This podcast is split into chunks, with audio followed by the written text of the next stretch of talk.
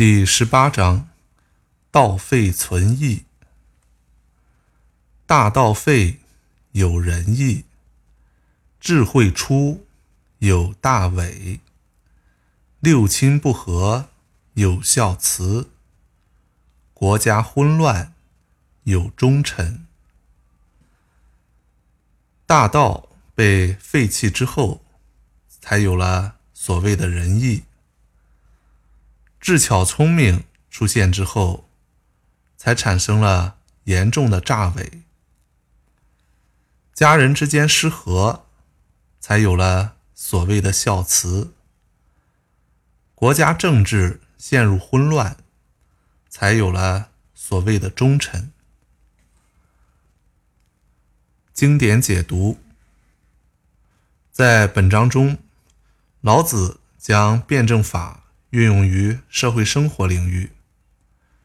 他指出，大道与仁义、智慧与大伪、六亲不和与孝慈、国家混乱与忠臣，前后两者之间相反相成，是既对立又统一的关系。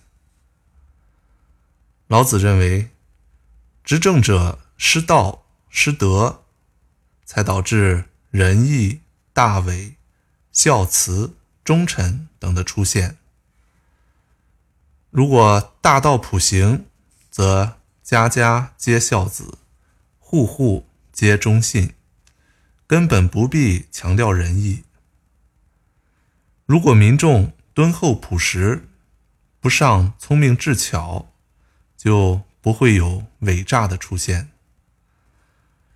如果家庭成员之间本就和睦，就不必宣扬父慈子孝；如果国家政治清明，官吏清廉，就没有中间的区别。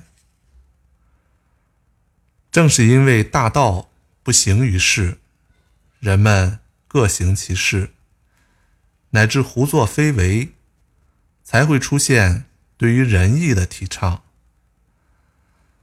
智慧计谋发达了，虚伪和欺骗就会越来越多。礼崩乐坏，六亲不和，才痛感子孝父慈的可贵，才会人为的去灌输孝慈思想。执政者治国无方，国家混乱，才需要忠臣出来挽救危亡。《红楼梦》中，贾宝玉有一段话可以作为本章的注解。他说：“人谁不死？只要死得好。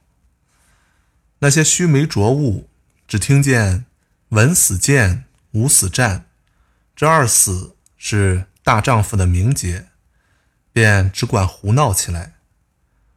哪里知道有昏君，方有死谏之臣。”只顾邀名，猛拼一死，将来置君父于何地？有刀兵，方有死战。只顾图汗马之功，猛拼一死，将来弃国于何地？宝玉的意思是：闻死于剑，说明君昏；无死于战，说明国之不保，君之无助。民间也有“家贫出孝子，国乱显忠臣”的说法。在常人看来，仁义道德、智慧谋略、孝子慈父、忠勇良臣是国家的宝贝，是社会的栋梁，是价值的核心。老子则认为，如果不失道，人们本来就理所应当的和睦相处。互相帮助共享生活。根本就不需要专门去提倡。